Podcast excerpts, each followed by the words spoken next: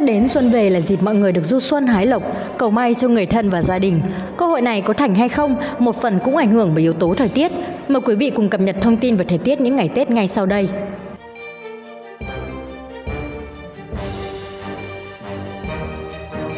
Chỉ còn hơn 2 tuần nữa là đến Tết Nguyên đán Tân Sửu. Còn nhớ, giao thừa năm ngoài đã chứng kiến hiện tượng thời tiết cực đoan khi ở nhiều nơi trời có mưa to, thậm chí mưa đá. Thời điểm này chắc hẳn mọi người sẽ quan tâm đến những thông tin dự báo thời tiết để có thể chuẩn bị những bộ quần áo đẹp nhất, phù hợp với thời tiết để đi chơi xuân. Hãy cùng chúng tôi cập nhật những thông tin dự báo thời tiết trong dịp Tết để tránh rơi vào tình huống thời trang phàn thời tiết nhé. Nói về vấn đề này, ông Trần Quang Năng, trưởng phòng dự báo thời tiết, Trung tâm Dự báo Khí tượng Thủy văn Quốc gia nhận định nhiều khả năng Tết năm nay sẽ ấm hơn năm ngoái. Cụ thể, trước Tết Nguyên đán, khoảng ngày 2 tháng 2, tức 21 tháng Chạp âm lịch, nhiều khả năng sẽ có không khí lạnh yếu ảnh hưởng tới miền Bắc, nên khoảng thời gian trước ngày 23 tháng Chạp, khu vực miền Bắc trời rét về đêm và sáng. Trong những ngày tiếp theo, khoảng từ ngày 5, ngày 6 tháng 2, tức ngày 24-25 tháng Chạp, khu vực miền Bắc sẽ tiếp tục chịu ảnh hưởng bởi đợt không khí lạnh yếu, lệch đông. Tuy nhiên, khoảng ngày 8 tháng 2 trở đi, không khí lạnh ở khu vực này sẽ suy yếu. Riêng các ngày từ 30 Tết đến mùng 3 Tết, miền Bắc trời nhiều mây về đêm và sáng, trong đó vùng đồng bằng có khả năng có mưa nhỏ, mưa phùn, nhiệt độ có xu hướng ấm hơn trung bình nhiều năm từ 0,5 đến 1 độ C. Tương tự, khu vực Trung Bộ nhiều mây về đêm và sáng, sáng sớm có sương mù nhẹ, ngày trời nắng, khu vực Tây Nguyên và Nam Bộ trời không mưa, ngày nắng. Thời điểm sau Tết Nguyên đán, khoảng từ ngày 16 đến 21 tháng 2, không khí lạnh hoạt động yếu, theo đó, miền Bắc có khả năng vẫn duy trì ấm, ẩm và có thể có hiện tượng nồm, khu vực miền Trung ít mưa, riêng khu vực miền Nam trời nắng. Với xu thế thời tiết trên, ông Năng nhận định ít có khả năng xảy ra thiên tai nguy hiểm trong dịp Tết Tân Sửu, rất ít khả năng xảy ra rông, lốc, xét, mưa đá như Tết Canh Tý. Theo ông Năng, trong dịp Tết năm nay, miền Bắc sẽ ấm, có nhiều khả năng có mưa nhỏ, mưa phùn, sương mù vào buổi sáng. Miền Trung nhiều mây, nhiệt độ thấp hơn các năm trước. Ở miền Nam tương tự như các năm khác, trên Biển Đông chưa có dấu hiệu xuất hiện của bão, áp thấp nhiệt đới. Có chung nhận định, ông Hoàng Phúc Lâm, Phó Giám đốc Trung tâm Dự báo Khí tượng Thủy văn Quốc gia cho biết, theo thống kê, nhiệt độ trung bình dịp Tết trong 30 năm trở lại đây có xu hướng tăng dần. Kể từ năm 2014 trở về đây, rét đậm, rét hại không còn xảy ra vào những ngày Tết nguyên đán. Với xu thế thời tiết nêu trên, Tết năm nay sẽ ấm, rét đậm nhiều khả năng cũng không xuất hiện. Đây là biểu hiện của biến đổi khí hậu khi nhiệt độ toàn cầu nóng lên và các quy luật về khí hậu không còn nữa, ông Lâm nhận định.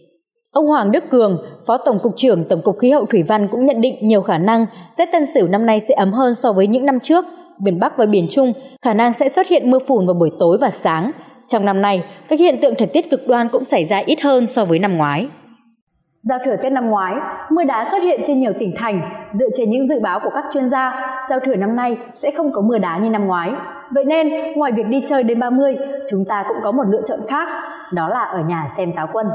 Theo xác nhận từ Trung tâm Sản xuất phim truyền hình, Đài truyền hình Việt Nam, Táo Quân sẽ trở lại vào dịp Tết Nguyên đán năm 2021. Gặp nhau cuối năm hay Táo Quân luôn là chương trình được mong đợi nhất của VTV vào mỗi dịp Tết Nguyên đán.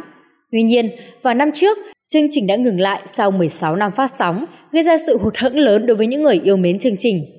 Hiện nay, các nghệ sĩ đang gấp rút tập dượt cho chương trình. Ngoài sự góp mặt của các nghệ sĩ quen thuộc như Xuân Bắc, Tự Long, Vân Dung, Công Lý, Quang Thắng, Trung Duồi, Đỗ Duy Nam, chương trình sẽ có nhân tố mới. Kể từ khi lên sóng năm 2004, màn lên chầu Ngọc Hoàng báo cáo tình hình hạ giới một năm qua của các táo đã trở thành đặc sản của truyền hình đêm giao thừa. Với nhiều sự kiện chưa từng có do ảnh hưởng của dịch Covid-19, khán giả dự đoán sẽ có nhiều chất liệu phong phú để xây dựng kịch bản cho chương trình táo quân năm nay. Giao thừa thì chắc hẳn không thể thiếu những màn pháo hoa. Theo quy định mới người dân, doanh nghiệp được sử dụng loại pháo hoa không gây tiếng nổ trong một số trường hợp nhất định từ ngày 11 tháng 1 năm 2021. Đây là một trong những điểm mới tại Nghị định 137 năm 2020, Nghị định Chính phủ về quản lý sử dụng pháo mới được Chính phủ ban hành. Theo Nghị định, các trường hợp tổ chức bắn pháo hoa nổ bao gồm trong dịp Tết Nguyên đán, các thành phố trực thuộc Trung ương và tỉnh Thừa Thiên Huế được bắn pháo hoa nổ tầm cao và tầm thấp thời lượng không quá 15 phút. Các tỉnh còn lại được bắn pháo hoa nổ tầm thấp, thời lượng không quá 15 phút. Thời gian bắn và thời điểm giao thừa Tết Nguyên đán. Các loại pháo hoa được phép đốt mà người dân thường gặp gồm pháo bông, pháo que, pháo phủ sinh nhật, pháo điện, pháo hoa lễ hội bằng giấy, pháo trang trí bằng giấy, bằng nhựa, tre, trúc, kim loại, các sản phẩm tín hiệu ánh sáng, màu sắc, âm thanh. Tuy nhiên, người dân phải mua pháo hoa của các tổ chức, doanh nghiệp thuộc Bộ Quốc phòng.